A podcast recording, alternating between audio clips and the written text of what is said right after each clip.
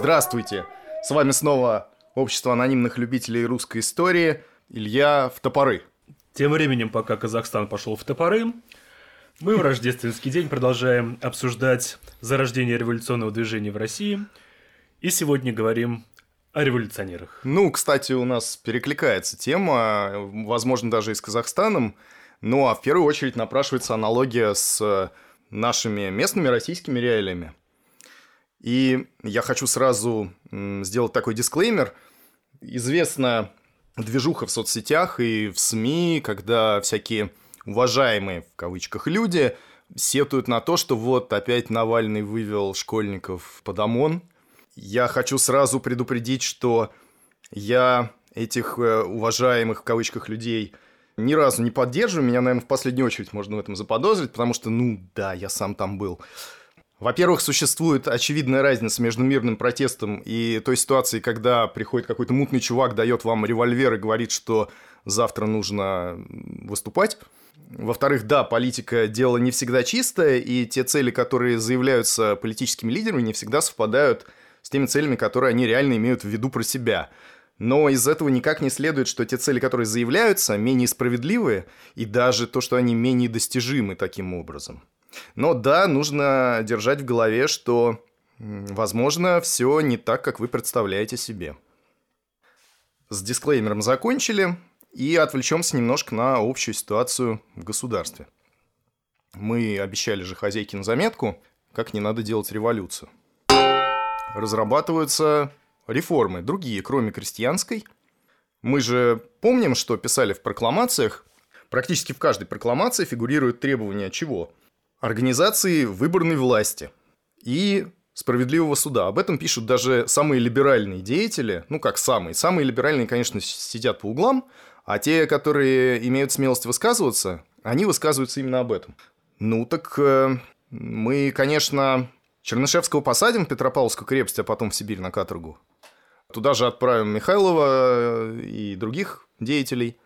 Но про себя-то Александр II понимает, что это действительно нужно. И если э, о Конституции речь, конечно, не идет, потому что, ну, самодержавие же, то насчет суда и выборной власти мы, мягко говоря, подумаем. В стране разрабатываются реформы. Первая земская – это местное самоуправление, причем выборное.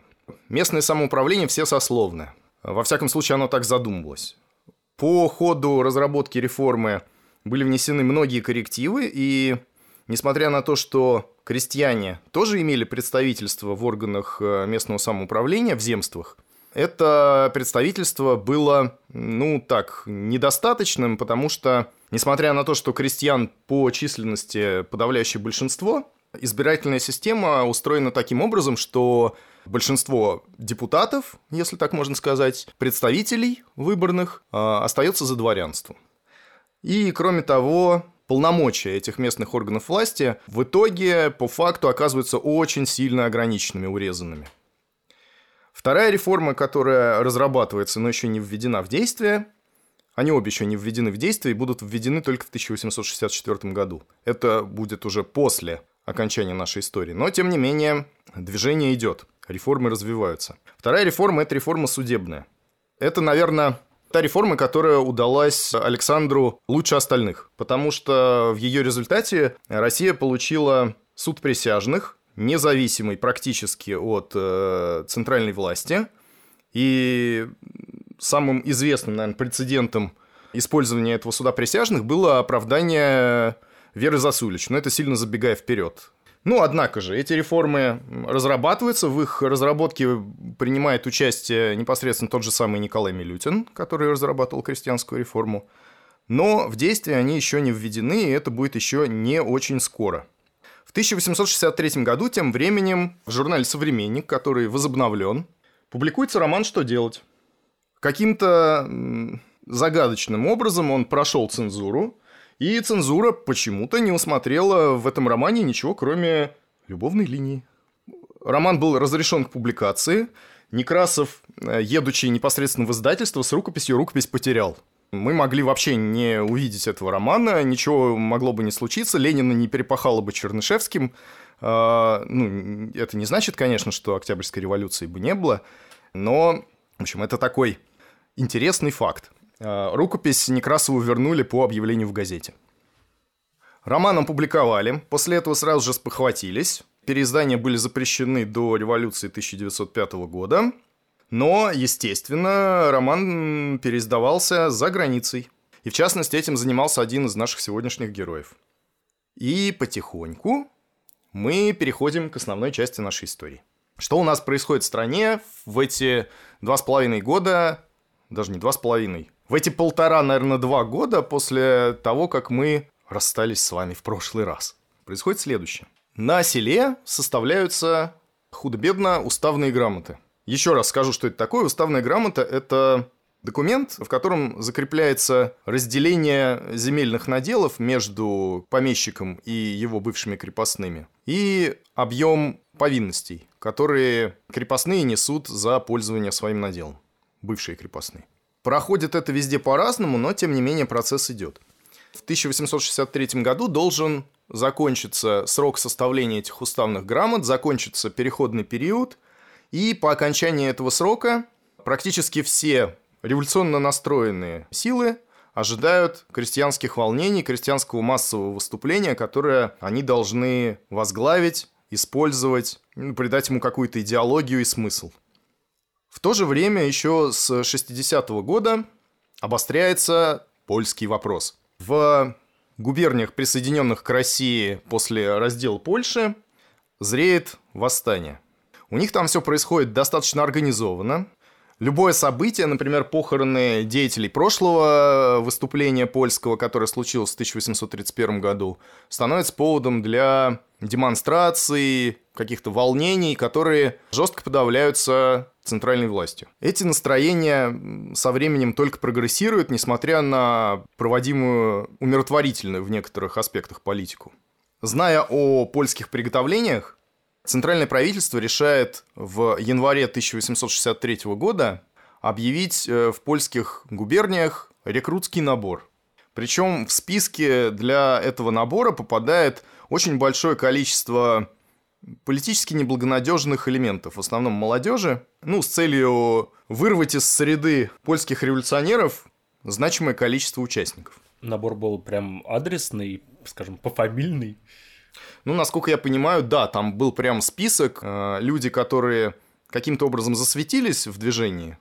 Ну и, соответственно, вот этих людей э, около половины вот этого списка его вот целенаправленно, целенаправленно включили, да, в список рекрутов.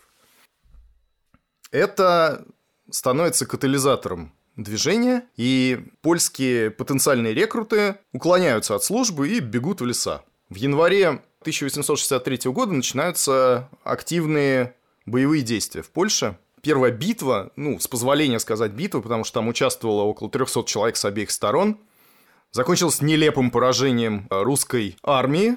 Ну, за армию русскую там выступала одна рота солдат, им противостояло около 150 человек польских повстанцев, вооруженных в основном топорами и косами, и еще у них было два ружья.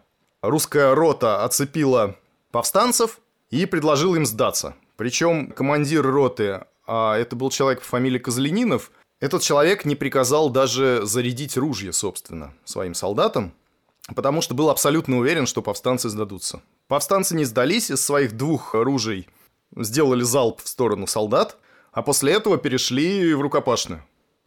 С топорами и косами. С топорами и косами. Причем, поскольку расстояние между повстанцами и солдатами было минимальным, заряжать было некогда – в общем, товарищ Козленинов погиб от того, что ему раскроили голову топором. Хорошо, что не косой. Ну, может, и косой, там, вряд ли. Историю умалчивает. Судебно-медицинская экспертиза была. В общем, от удара заостренным металлическим предметом.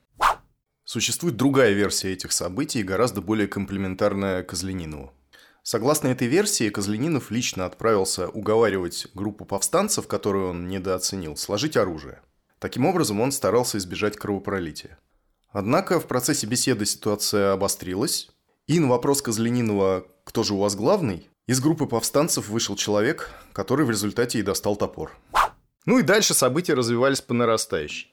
Как я уже сказал, подготовка восстания в Польше велась существенно более организованно, чем это обстояло у русских революционеров. У них был некий координирующий орган, который не обладал, конечно, абсолютной властью, но, тем не менее, мог не только координировать действия вооруженных отрядов, но и вступать в какие-то переговоры на международной арене. Представитель этого польского правительства, которого зовут Сигизмунд Подлевский, выходит на связь сначала с лондонскими изгнанниками.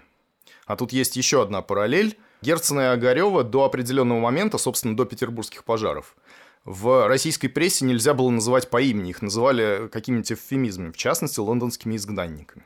Подлевский отправляется в Лондон к Герцену и ведет с ним переговоры. Он предъявляет ему свою программу. Программа такая. Восстановление Польши в границах, в которых Польша существовала до раздела, самоопределение национальностей на этой территории и переход всей пахотной земли в собственность тех, кто ее непосредственно обрабатывает, то есть крестьян. Программа, в общем, хорошая, Герцен ее одобряет.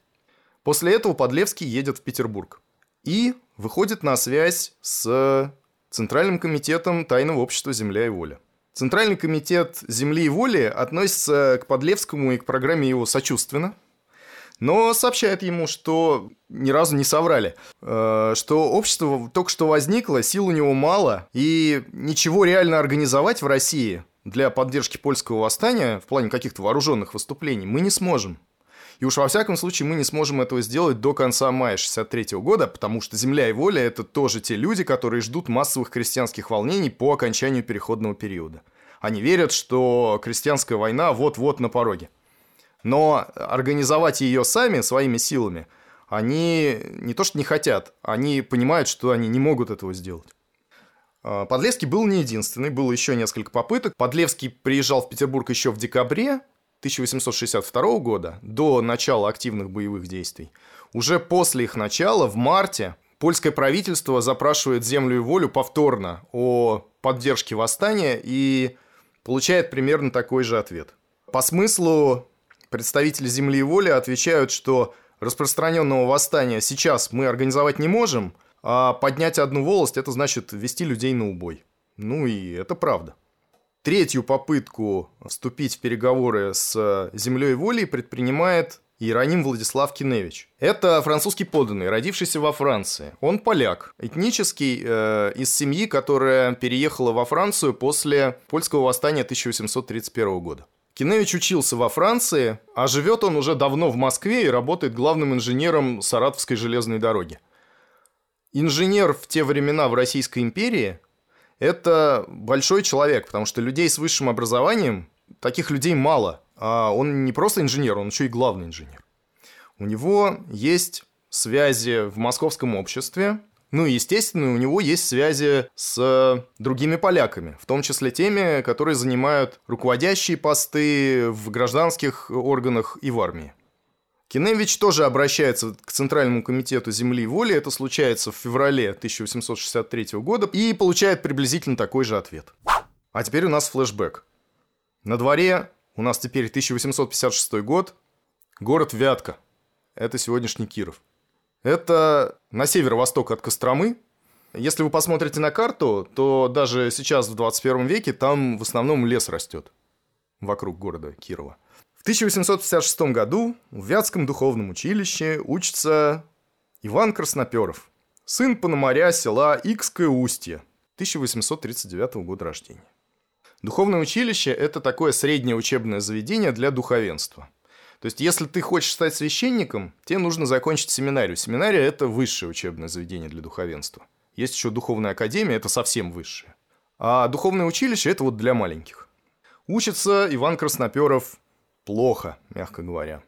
Отец вынужден давать взятки за то, чтобы его перевели в очередной класс. В какой-то момент Иван сдает экзамены в семинарию, экзамен он проваливает и решает, что ну и ладно, не получилось, не получилось.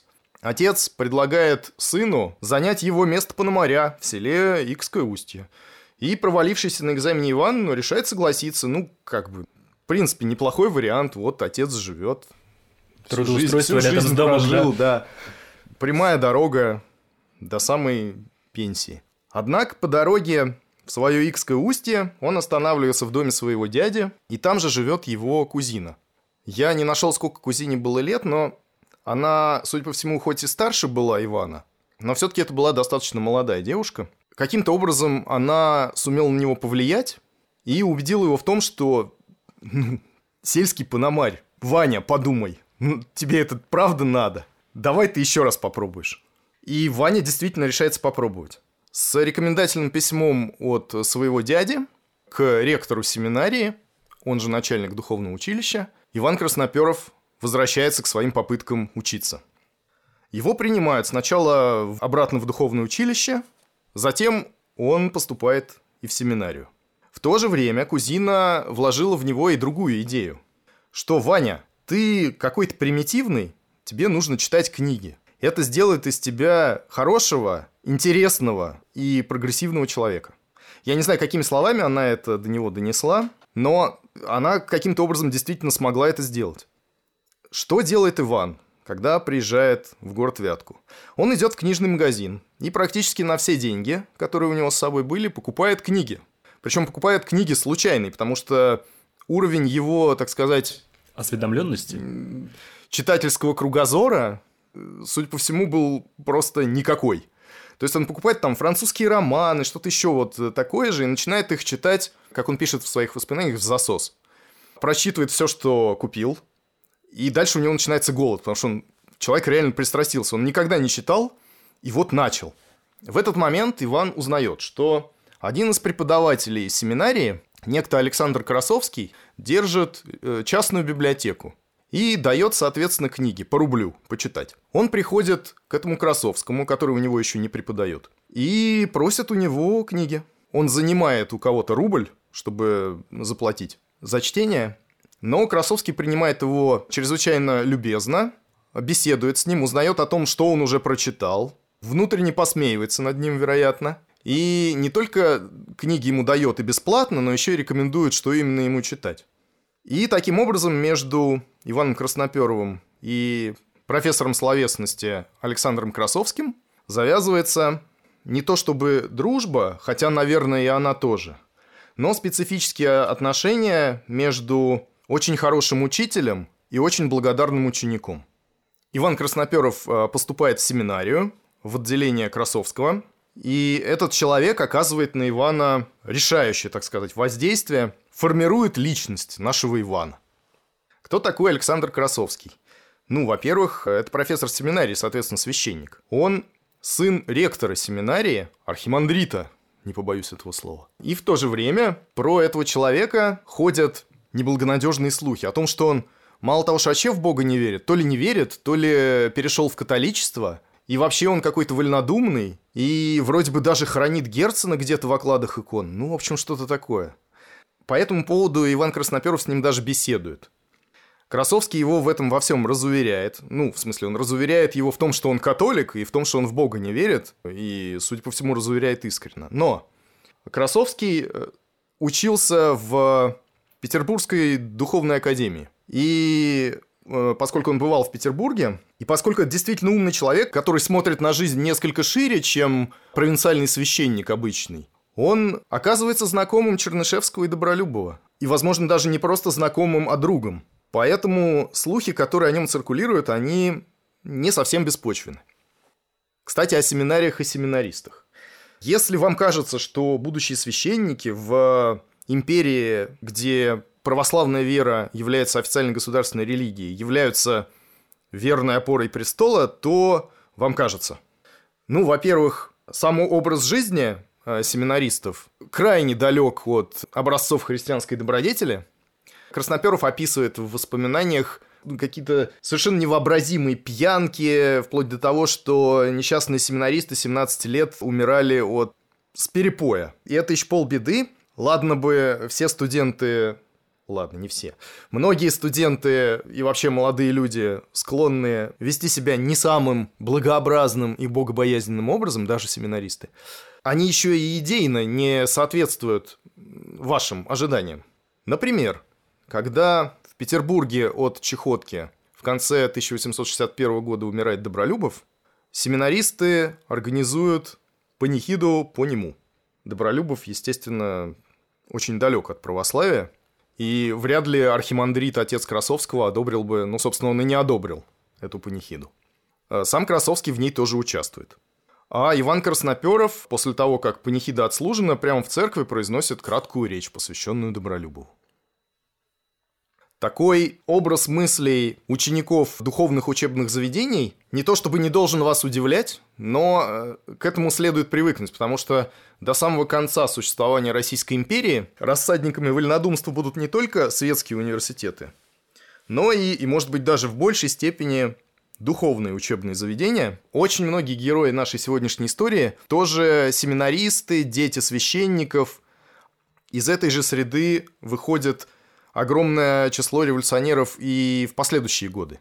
Кстати, и Чернышевский сам тоже сын священника и выпускник семинарии. Между тем, несмотря на то, что у Ивана нашего Красноперова есть любимый учитель, Александр Красовский, такой учитель в семинарии все-таки один. И атмосфера семинарии Ивану Красноперову довольно быстро надоедает. Надоедает до такой степени, что он готов идти пешком, потому что у него нет денег – в Петербург, чтобы попытаться поступить в Петербургский университет. С этой целью Красноперов даже пишет письмо Чернышевскому, сообщая ему о том, что вот он уже готов буквально выходить, идти пешком в Петербург, ему нужно каким-то образом обеспечивать себя, он пишет, что готов э, служить корректором или каким-то другим работником в издательстве, ему не важно на самом деле кем, лишь бы учиться в университете. Мальчик развился. Чернышевский на это письмо не отвечает, потому что не может на него ответить. Дело в том, что Красноперов написал свое письмо 2 июня, и уже очень скоро Чернышевский был арестован. Тем не менее, от своей идеи Красноперов не отказывается. В Питер он в результате не пошел, но пошел в Казань и поступил вольнослушателем в Казанский университет. В Казани в университет он пришел в августе 1862 года. Вот тут у нас еще один флешбэк во флешбеке.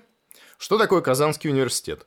Если вы помните с прошлого раза, Казанская губерния – это один из эпицентров крестьянских волнений в 1861 году, после объявления манифеста. Э, село Бездна расположено именно в Казанской губернии.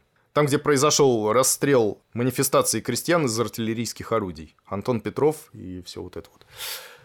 Когда случилась история в Бездне, студенты реагировали на это очень остро. У студентов в Казанском университете тоже был любимый профессор. Его фамилия была Щапов. И после того, как крестьянское движение было подавлено, студенты демонстративно организовали панихиду по убитым крестьянам, в которой принял участие профессор Щапов и произнес на ней речь, которая заканчивалась словами «Да здравствует демократическая конституция». Щапов после этого в университете надолго не задержался, естественно, но само настроение студенчества понятно. Кстати, непосредственно во время крестьянских волнений в селе Бездна, помимо прочих, был задержан студент Казанского университета Михаил Элпидин. Вменить ему было особенно нечего, кроме того, что он там просто находился, поэтому его довольно скоро отпустили. Но, однако же, запомним эту фамилию. В Казанском университете, как и в любом другом университете Российской империи, существуют и активно функционируют студенческие кружки. В них студенты изучают, помимо учебной литературы, кроме того, и всякие сочинения политического и философского толка, в том числе запрещенные. Ну и говорят на всякие, в том числе, крамольные темы. Кроме того, в Казани существует и ячейка общества «Земля и воля». Причем эти два множества, то есть студенческие кружки и ячейка «Земли и воли», они частично пересекаются. Часть э, членов э, студенческих э, кружков и объединений одновременно являются членами общества «Земля и воля». Но само это общество ведет себя из соображений конспирации настолько тихо, что непонятно вообще, ведет ли оно себя хоть как-то. А студенческие кружки нет-нет, да и проявляют какую-то активность. То прокламацию какую-нибудь напишут и распространят, то еще что-нибудь, то вот панихиду по крестьянам устроят, что-то такое. И вот в августе 1862 года наш Иван Красноперов является в город Казань и поступает вольнослушателем в Казанский университет. Его ближайшими друзьями по университету становятся некто Лаврский, тоже сын священника, и некто Бирюков, тоже сын дьякона. Оба этих человека давно уже участвуют в студенческом движении в Казанском университете. И закономерным образом в это движение в полную силу вовлекается и Иван Красноперов. Что же делают студенты? Да, студенты наблюдают за разворачивающимся в Польше восстанием, а кроме того, они, естественно, ожидают как и все наши революционно настроенные силы. Крестьянской войны. Да, крестьянской войны по окончанию переходного периода. Весной 63 -го года. И пытаются к этому готовиться. Как они к этому готовятся? Ну, во-первых, они решают вооружиться на каком-то этапе. Это происходит довольно комичным способом. Вот, значит, э, студенты в своем кружке решили приобрести оружие и научиться из него стрелять. Так они и делают. Иван Красноперов идет на рынок. Поскольку денег у него немного, он покупает ружье, у которого ствол свободно отделяется от ложа. Ну, на что хватило. С купленным оружием студенты, не скрываясь, через весь город идут опробовать свои новинки. Они приходят значит, в условленное место, на реку, какой-то услужливый человек ставит для них льдину в качестве мишени, и студенты начинают в нее стрелять. Иван Красноперов выходит на огневую позицию, приставляет приклад к плечу и совершает выстрел. После этого он теряет сознание на какое-то время. Ружье после этого не нашли, Иван Красноперов кое-как очухался. Больше студенты стрелять не ходили. Опыт с ружьем был признан неудачным. Ну, видимо, да. Что еще мы можем делать? Поскольку военного опыта у нас нет, практика тоже не задалась, мы можем заняться пропагандой. И это, кстати, прецедент. В начале 70-х годов народники займутся этой идеей вплотную и организуют так называемое хождение в народ широко известны. А это такие первые опыты. И вот студенты решают написать и издать прокламацию свою и пойти распространять ее по деревням. Пишется прокламация. Автор неизвестен.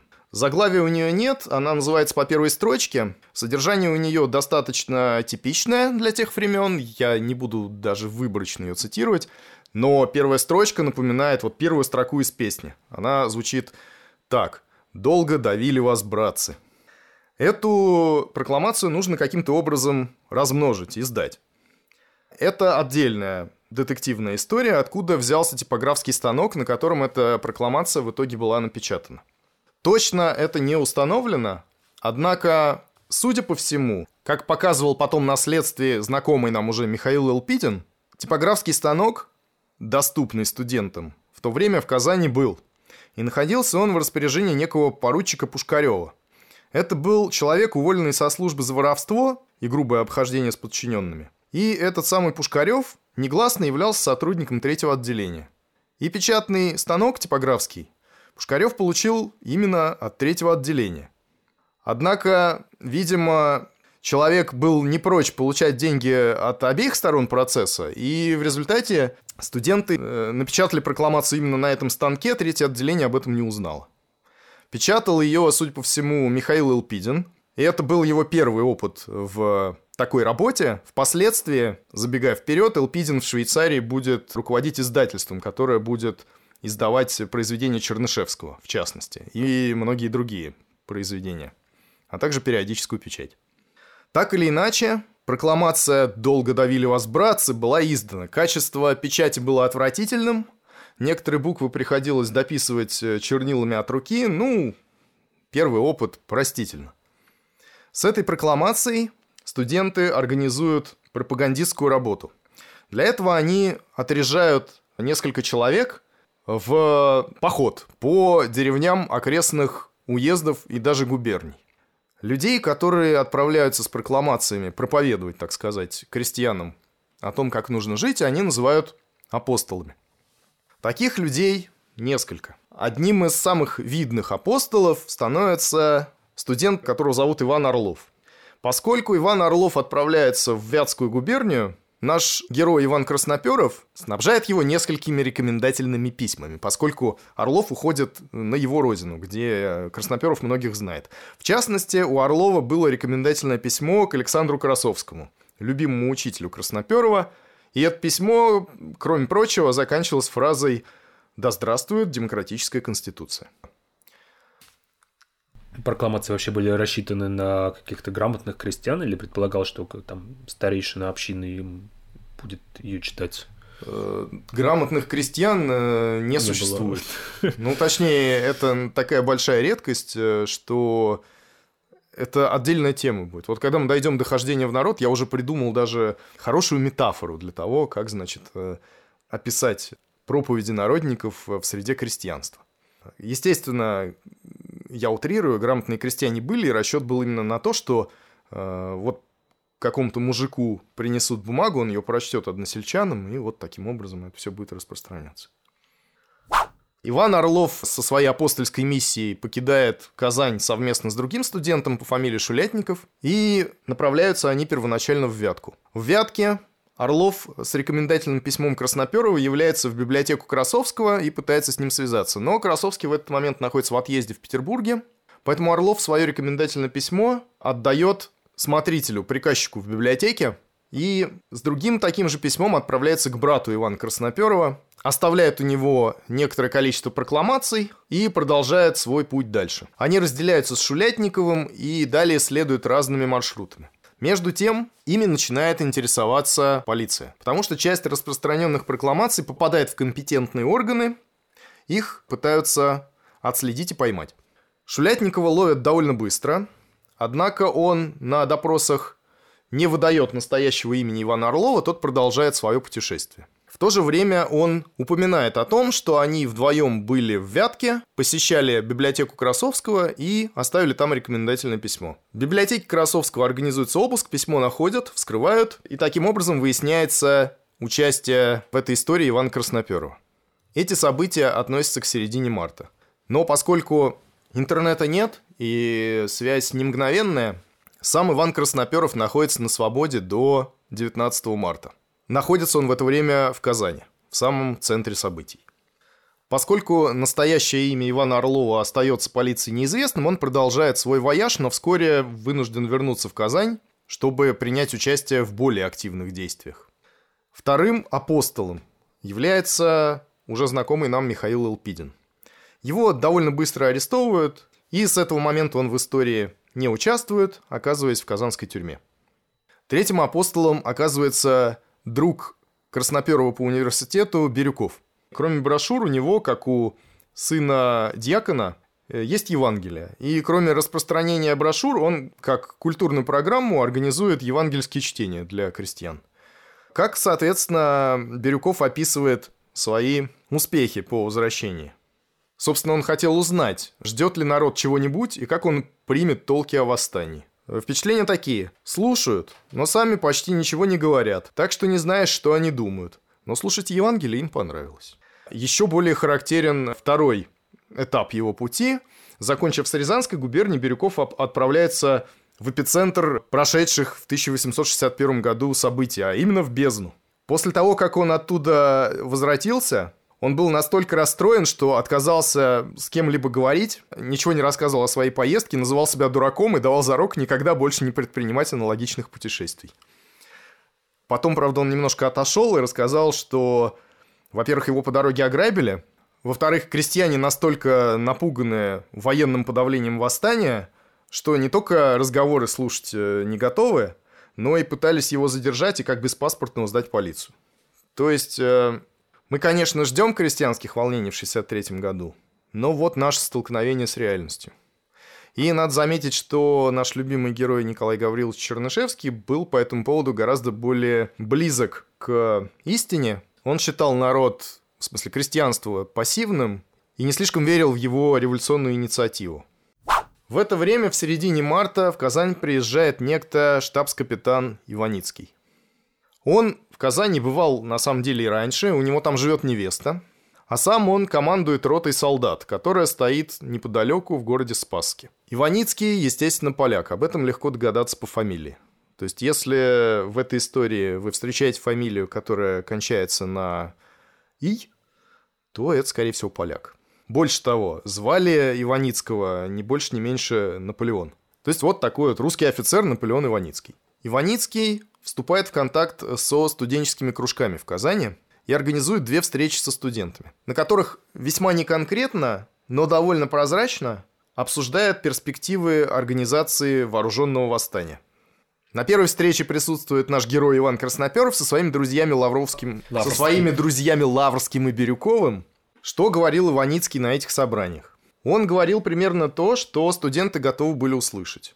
О том, что общество готово к активным действиям, что крестьянство обязательно выступит весной 63 -го года. Говорил о том, что среди солдат тоже много сочувствующих революционному движению. Говорил о том, что на Ижевском заводе надеется получить 20 тысяч ружей. Там и сейчас оружейный завод, там автомат Калашникова делают. Его можно было понять так, что он собирается перейти к каким-то активным действиям, хотя никаких конкретных планов он не высказывал. Из его слов, как пишет Красноперов, можно было заключить, что он готовится к какому-то восстанию и потому желал привлечь на свою сторону молодых людей и студентов. Все это он говорил хладнокровно, равнодушно, как будто собирался охотиться на зверей. Из этого разговора я вынес тяжелое впечатление – когда пришел домой и лег спать в постель, то всю ночь не мог заснуть и весь дрожал. Ну, надо думать, потому что студенты в основном занимались разговорами. Ну, максимум вот они прокламацию издали. А тут приходит человек, э, который, хотя конкретно ничего не говорит, но сообщает о том, что вот не сегодня-завтра нужно будет э, воевать по-настоящему с пистолетами и ружьями. Насмерть. А с ружьями, как мы помним, не удалось не, не заладилось. Ну да, ну вот нужно будет идти на Ижевский завод за другими, более, так сказать, прочными. Во время второй встречи Иваницкий выражался уже более определенно и говорил примерно следующее. В одной ближайшей к месту его квартирования деревни можно будет начать восстание, если в этой деревне к ним присоединится человек 100 крестьян. Потом, узнавши об этом, к ним присоединятся другие деревни. На крестьян нужно полагать главную надежду. Они теперь в переходном состоянии, на солдат же надежды мало, хотя большого сопротивления нельзя ожидать, так как они его любят.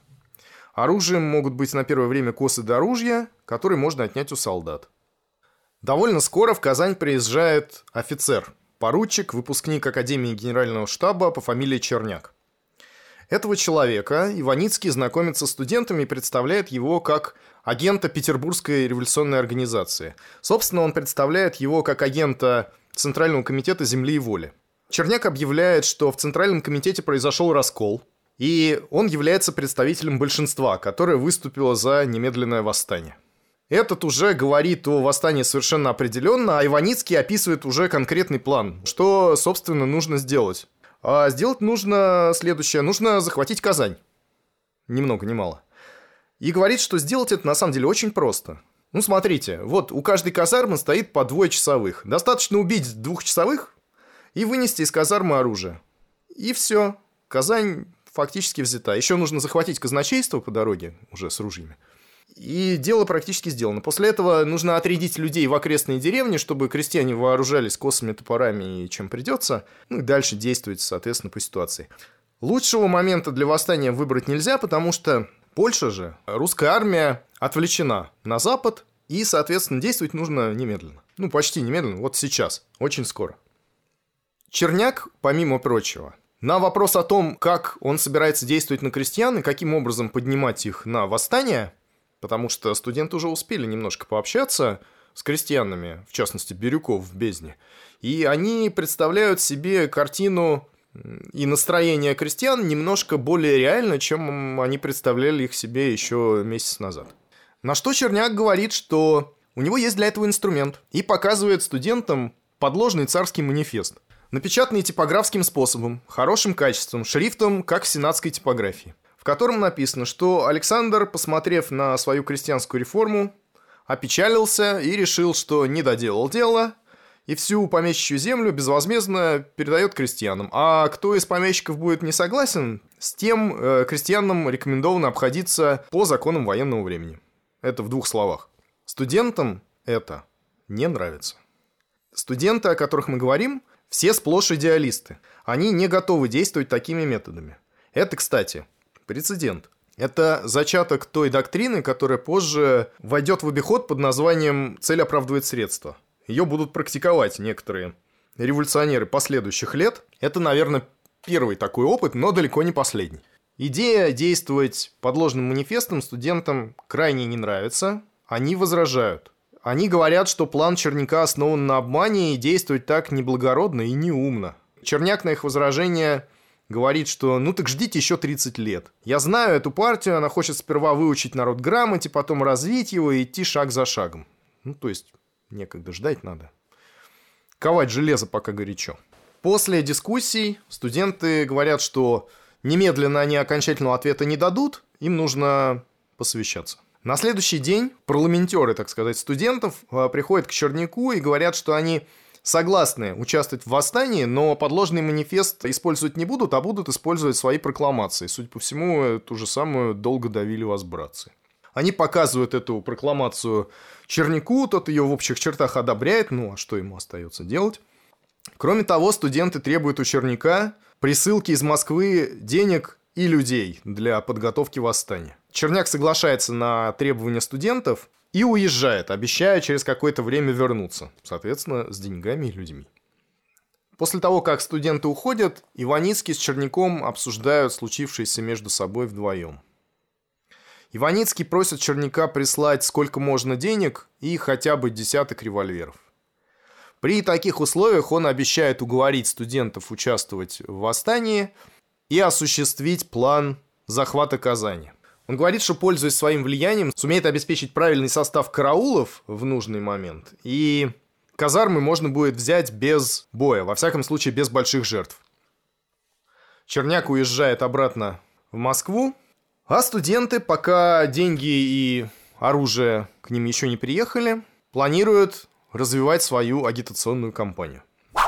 Кстати, Черняк входил в сношение и с Казанской ячейкой общества «Земля и воля». По некоторым сведениям, он сам являлся ее членом, хотя это, скорее всего, не так. Но, тем не менее, Казанская ячейка «Земли и воли», несмотря на то, что не поддержала плана Черняка, тем не менее не стала ему препятствовать. Потому что, во-первых, сочла, что не стоит нарушать конспирацию и выдавать себя во-вторых, э, Черняк убедил землевольцев в том, что если все получится, то он все передаст в их руки. А если не получится, то они особо ничего не теряют, потому что в числе студентов, которые непосредственно будут участвовать в восстании, коренных э, значимых членов земли и воли нет. Есть только кандидаты на вступление в общество, в частности, Иван Орлов был таким кандидатом. Тем временем, после отъезда Черняка, Иваницкий продолжает разговоры со студентами в частном порядке. Кажется, что он просто вот разжигает энтузиазм в студентах. Он говорит им, что нужно срочно написать устав этого общества. Нужно где-то раздобыть знамя, обязательно со старообрядческим крестом. И на одном из таких э, разговоров присутствует студент Иван Глассон или Глассон, я не нашел, какое правильное ударение в его фамилии было – который соображает, что это можно использовать для своей личной выгоды. Он просит принять его в тайное общество, что и происходит. Э, Глассон пишет э, донос и отправляется в Петербург непосредственно в третье отделение. Из третьего отделения о сложившейся ситуации докладывают непосредственно Александру II. Из Петербурга казанскому генерал-губернатору поступает предостережение – что у него во вверенной ему губернии что-то готовится, особенно во вверенном ему городе. Предостережение предостережением, но конкретики никакой.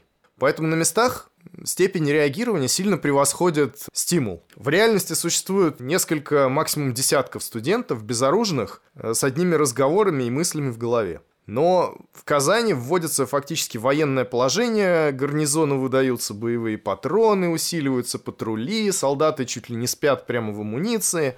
Полноценная Мобилизация. Мобилизация, да, происходит, обстановочка меняется. В этот момент вместо Черняка, который так и не приехал обратно в Казань, приезжает его посланец. Человек, который представляется фамилией Сенковский. Он приезжает в Казань 14 апреля Привозит с собой 400 рублей денег и 14 револьверов разных систем и калибров и, по всей видимости, без зарядов.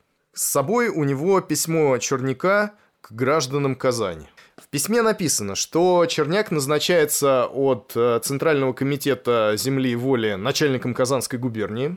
Его непосредственным помощником является штабс-капитан Иваницкий. еще большие суммы денег и оружия уже в пути и скоро приедут. Задача ваша, товарищи, разоружить гарнизон и захватить Казань. Когда посланец Черняка приезжает в Казань, уже становится совершенно очевидно, что изначальный план ее захвата совершенно нереалистичен, потому что в городе фактически военное положение, некуда плюнуть, везде солдаты. Уже давно не идет речь о том, чтобы убрать двухчасовых у казармы и захватить оружие. Так точно не получится.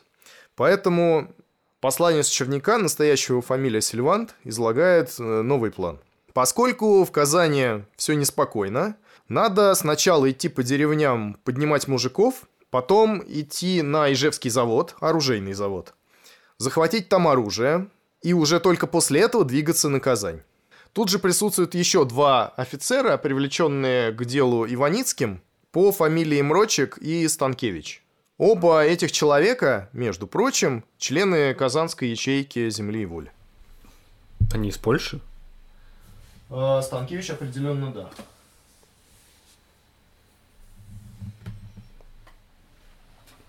Мрочек, судя по фамилии, видимо. Станкевич определенно да, Мрочек я не помню, но, наверное, тоже.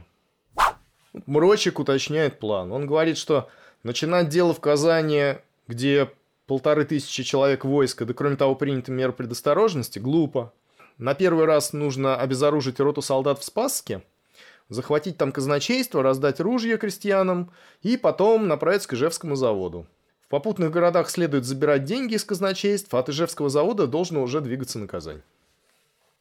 Тот же Мрочек обещает студентам, что ко дню, назначенному для восстания, из Москвы приедут еще около ста революционеров, что они будут пребывать отдельными группами, в общем, такие прожженные волки с большим опытом. Как студенты относятся к этой новой диспозиции и своей роли в революции? Ну, с одной стороны, они же идеалисты. Они понимают, что да, вот, судя по всему, действительно пришел срок. Нужно принять решение. Иначе время будет упущено, опять ничего не случится. С другой стороны, ну они не готовы. Это люди, которые только вчера максимум, о чем могли подумать, это о сочинении прокламаций. А тут речь заходит о крестьянской войне в стиле Емельяна Пугачева, которая для них намного ближе, чем для нас – в общем, прошло не так много времени. Естественно, своими глазами они ее не видели, но, скажем, бабушки им вполне могли рассказывать. А Емельян Пугачев, хоть его и воспевают в прокламациях типа «Молодой России», в реальной жизни и в реальной ситуации был человеком достаточно кровожадным. И студентам не только страшно за себя, но и не хочется нести ответственность за полномасштабную крестьянскую войну, если она начнется. Товарищ нашего героя Красноперова по фамилии Лаврский вспоминает об этом так. «Все эти события и слухи произвели на меня большое влияние, подняли в моей душе тучу вопросов и сомнений и продолжительную внутреннюю борьбу. С одной стороны, мне рисовалась картина этого восстания в виде страшной пугачевщины. Меня охватывал ужас при мысли о семье и родных, и я с отвращением отворачивался от этой картины. С другой стороны, и на мне сказывалось влияние среды, и я успокаивал себя тем, что, может быть, все дело ограничится молчаливым протестом. Но для этого нужно, думал я, чтобы во главе восстания стали люди образованные, способные обуздать дикие порывы. И бывали минуты, я решался на этих условиях в случае крайности присоединиться к нему. Но потом снова поднимались во мне сомнения. Я возмущался при мысли о крови. И не приходя ни к какому результату, закрывал глаза при мысли, что под страхом смерти от меня могут потребовать участия. Во все время моих сношений с кружком ни от одного члена я никогда не слыхал прямого ответа. «Я пойду, если будет восстание». Этого вопроса все заботливо избегали. Изложив все, что у него было сказать, передав студентам 400 рублей денег и 10 револьверов, Сильвант уезжает обратно. Пока студенты ждут начала восстания, они решают возобновить свою пропагандистскую кампанию. И снова отправляются по деревням с прокламациями. Кроме того, у них, несмотря на все их сомнения и колебания, оказывается и некоторое количество экземпляров подложного царского манифеста. Иван Орлов, настоящее имя которого полиции до сих пор неизвестно, повторно отправляется в свой апостольский рейд, однако на этот раз его достаточно быстро задерживают. Примерно в одно время с Иваном Орлом из Казани выезжает Бирюков с задачей объехать Пензенскую губернию. Его тоже достаточно быстро задерживают, но при довольно оригинальных обстоятельствах. В Пензе он оказывается одновременно с сельским диаконом Капустиным. Это совершенно посторонний нашей истории человек, который оказался там независимо и случайно. Этот диакон Капустин в каком-то трактире в пьяном виде громко выражается по поводу того, что его путешествие, а это было якобы путешествие по святым местам, паломничество, это только прикрытие. На самом деле он едет для того, чтобы распространять между людьми убеждение в том, что царская власть неправедна, с крестьянами обошлись несправедливо. В общем, полный набор убеждений, характерных для революционера, а не для диакона. По решению епархиального начальства диакона Капустина решают депортировать в какой-то отдаленный монастырь. Бирюков вместе с Капустиным выезжает из Пензы, и они совершают краткий вояж по городам и весям Пензенской губернии. Ведут они себя достаточно вызывающе и неосторожно. Например, устраивают собрания в доме, открывают окна на улицу, чтобы их было заведомо слышно снаружи, и читают прокламации. Их задерживают обоих, естественно. У Бирюкова, что характерно, не находят ничего. А у Диакона Капустина находят две прокламации его собственного сочинения с самыми возмутительными мыслями. Вплоть до истребления физического всех Романовых. В это же время развивается история с нашим предателем Иваном Глассоном. Руководитель расследования Нарышкин едет в Казань вместе с доносчиком. Нарышкин уже знает про важную роль в заговоре штабс-капитана Иваницкого, но у него нет прямых улик против этого человека, поэтому он организует провокацию с участием Глассона. Он убеждает его встретиться с Иваницким, и Иваницкий передает Глассону записку, написанную симпатическими чернилами, то есть невидимыми. После этого 29 апреля происходят аресты всех известных расследованию участников заговора. Иваницкого и всех еще оставшихся на свободе студентов. Незадолго до этого, следите за руками, из Петербурга выезжают четыре студента, все поляки. У них с собой примерно 400 экземпляров подложного манифеста – того же самого. Задача их – распространить подложный манифест в Пензенской, Тамбовской и Саратовской губерниях. Все эти четверо поляков арестованы 26-30 апреля. Кто же их послал? И откуда у них подложный манифест? А послал их человек, которого по фамилии они не знают, а зовут его Иероним. Фактически, все активные действия восставших на этом заканчиваются основные действующие лица сидят под арестом, дальше только следствие. Из основных фигурантов дела от следствия удается уклониться двум персонажам. Первый – это Черняк, его задержат примерно через год. А второй – это Сильвант, посланец Черняка, который приезжал к студентам в Казань. Этот последний скрылся окончательно бесповоротно и задержан не был никогда. Довольно быстро показания начинает давать Мрочик, один из офицеров, привлеченных Иваницким. Благодаря показаниям Мрочика роль в восстании капитана Иваницкого становится для следствия ясной довольно быстро. И когда это понимает сам Иваницкий, он пишет собственные подробные показания, в которых он отдельно и сразу оговаривается, что не раскаивается в содеянном, что основной его идеей, которая им руководила и продолжает руководить, это польская национальная идея, и в то же время говорит о том, что судят его за мысли и разговоры, потому что никаких реальных действий совершено не было. Это в значительной степени правда. Студенты же мало того, что проявляют высшую степень раскаяния, они пытаются валить вину друг на друга, Говорят о том, что в революционное движение их привели свободолюбивые речи профессоров. Особое усердие в этом отношении проявляет наш знакомый апостол Иван Орлов. Он не только рассказывает в подробностях о том, что он делал, он еще и, судя по всему, сочиняет много всего такого, чего не только не было, но даже и не могло быть. Но выглядит очень красочно. Про Орлова и его сотрудничество со следствием рассказывает Элпидин. Он рассказывает, что Орлов заговорил не сразу. Сначала он держал себя твердо, крепился, но следствие его поначалу пугало смертной казнью, виселицей, а потом перешло к прянику. Ему облегчили режим, стали давать курить, угощали вкусной едой и даже предлагали публичную женщину. После этого Иван Орлов заговорил. Сервис. Да. На этом, казалось бы, можно было бы и закончить. Следствию все известно о том, что происходило в Казани, но на самом деле остается главный вопрос. Если с инициативами студентов действительно все понятно, кто же привнес в их среду мысль о вооруженном выступлении, кто снабдил их поддельным царским манифестом, как связать происходившее в Казани с теми четырьмя поляками, которые пытались распространять подложный манифест в конце апреля. Очевидно, что источник у этого манифеста один. Кто этот внешний руководитель заговора? Является ли этим человеком Черняк или это кто-то еще?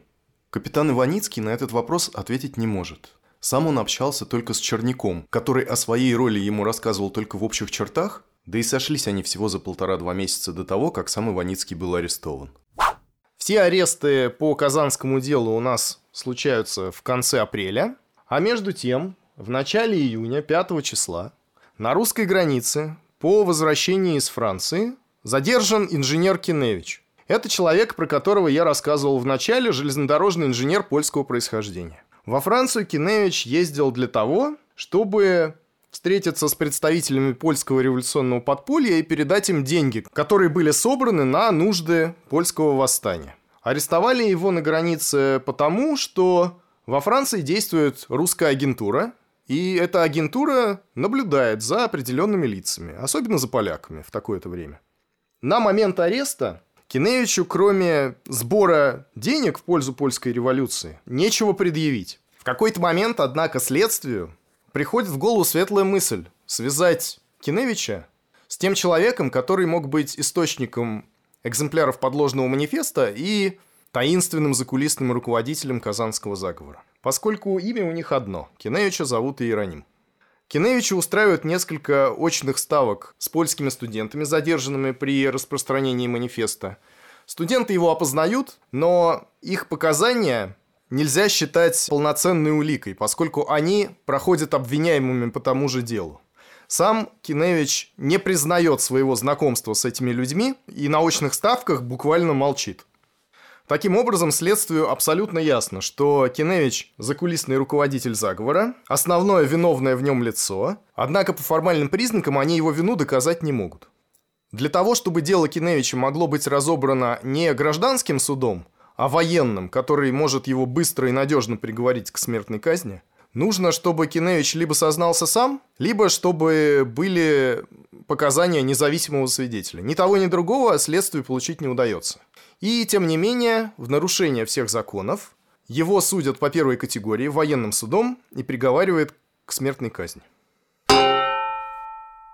Ну, давайте я теперь расскажу все-таки, как все было на самом деле, потому что я всю дорогу пытался нагнетать саспенс и поддерживать над нами огромную фигуру умолчания. А дело было так. Знакомый нам железнодорожный инженер Иероним Киневич по согласованию с руководителями польского восстания вступает в переговоры с землей и волей. Земля и воля дает ему отказ, однако Киневич этим не ограничивается.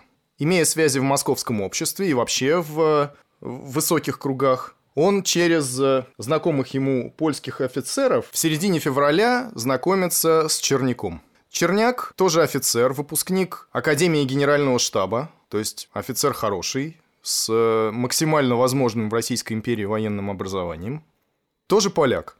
Черняку Киневич излагает свой план восстания. Это план, близкий к тому, который излагался казанским студентам. Начать восстание в Казани, поднять Поволжские губернии – и охватить восставшими территориями центральные российские губернии с юга и запада, соединившись с восставшей Польшей. Для этой цели необходимы какие-то контакты в Казани а желательно выход на революционные группы, уже существующие в этом городе. О том, что они в этом городе непременно должны существовать, Киневич и Черняк не могут не догадываться, потому что о волнениях в Казанском университете и об акциях казанских студентов после крестьянских волнений в Бездне всем давно известно. Очень, кстати, у Черняка оказывается дальний родственник, штабс-капитан Иваницкий. Пока Черняк привлекает к делу Иваницкого, Киневич организует сочинение и печать подложного царского манифеста. Манифест печатается то ли в Стокгольме, то ли в Вильно, причем при этом используется шрифт, который украден польским наборщиком из сенатской типографии. В итоге к смертной казни осуждены четверо человек. Это Киневич, штабс-капитан Иваницкий, двое его офицеров Мрочек и Станкевич, и все. Собственно, на этом основная часть истории заканчивается. Мораль я сочинять не буду, Пусть каждый придумает ее про себя. Лично меня эта история не заставляет пересмотреть какие-либо свои взгляды. Ну а уж вы решайте сами. На этом позвольте с вами попрощаться. До следующего раза. В следующий раз мы поговорим о первом выстреле в направлении, так сказать, царя. А до тех пор желаем вам успеха. Здоровья. Угу, с Новым годом. За Демократическую Республику Русскую. В топоры. В топоры. По традиции два слова о дальнейшей судьбе наших героев. Черняк был задержан и расстрелян в Казани через год после казни своих товарищей. На он дал показания, которые позволили подтвердить роль Киневича в заговоре. Наш герой Иван Красноперов вместе с остальными студентами, проходившими по Казанскому делу, в 1867 году был фактически амнистирован и выпущен на свободу. Впоследствии он стал достаточно видным ученым и занимался статистикой. Что характерно, в своих воспоминаниях Красноперов пишет о Киневиче как о французе, который непонятно почему был привлечен к делу о заговоре и казнен, между тем, как он даже плохо говорил по-русски.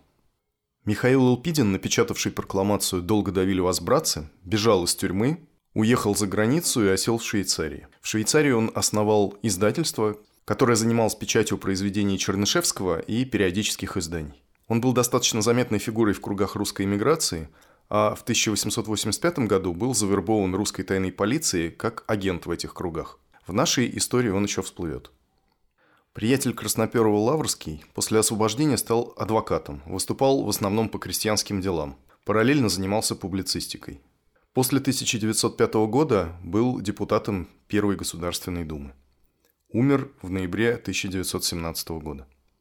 Написавший донос провокатор Иван Глассон – по высочайшему распоряжению получил в награду 3000 рублей, переехал в Петербург и открыл там фотографическую студию.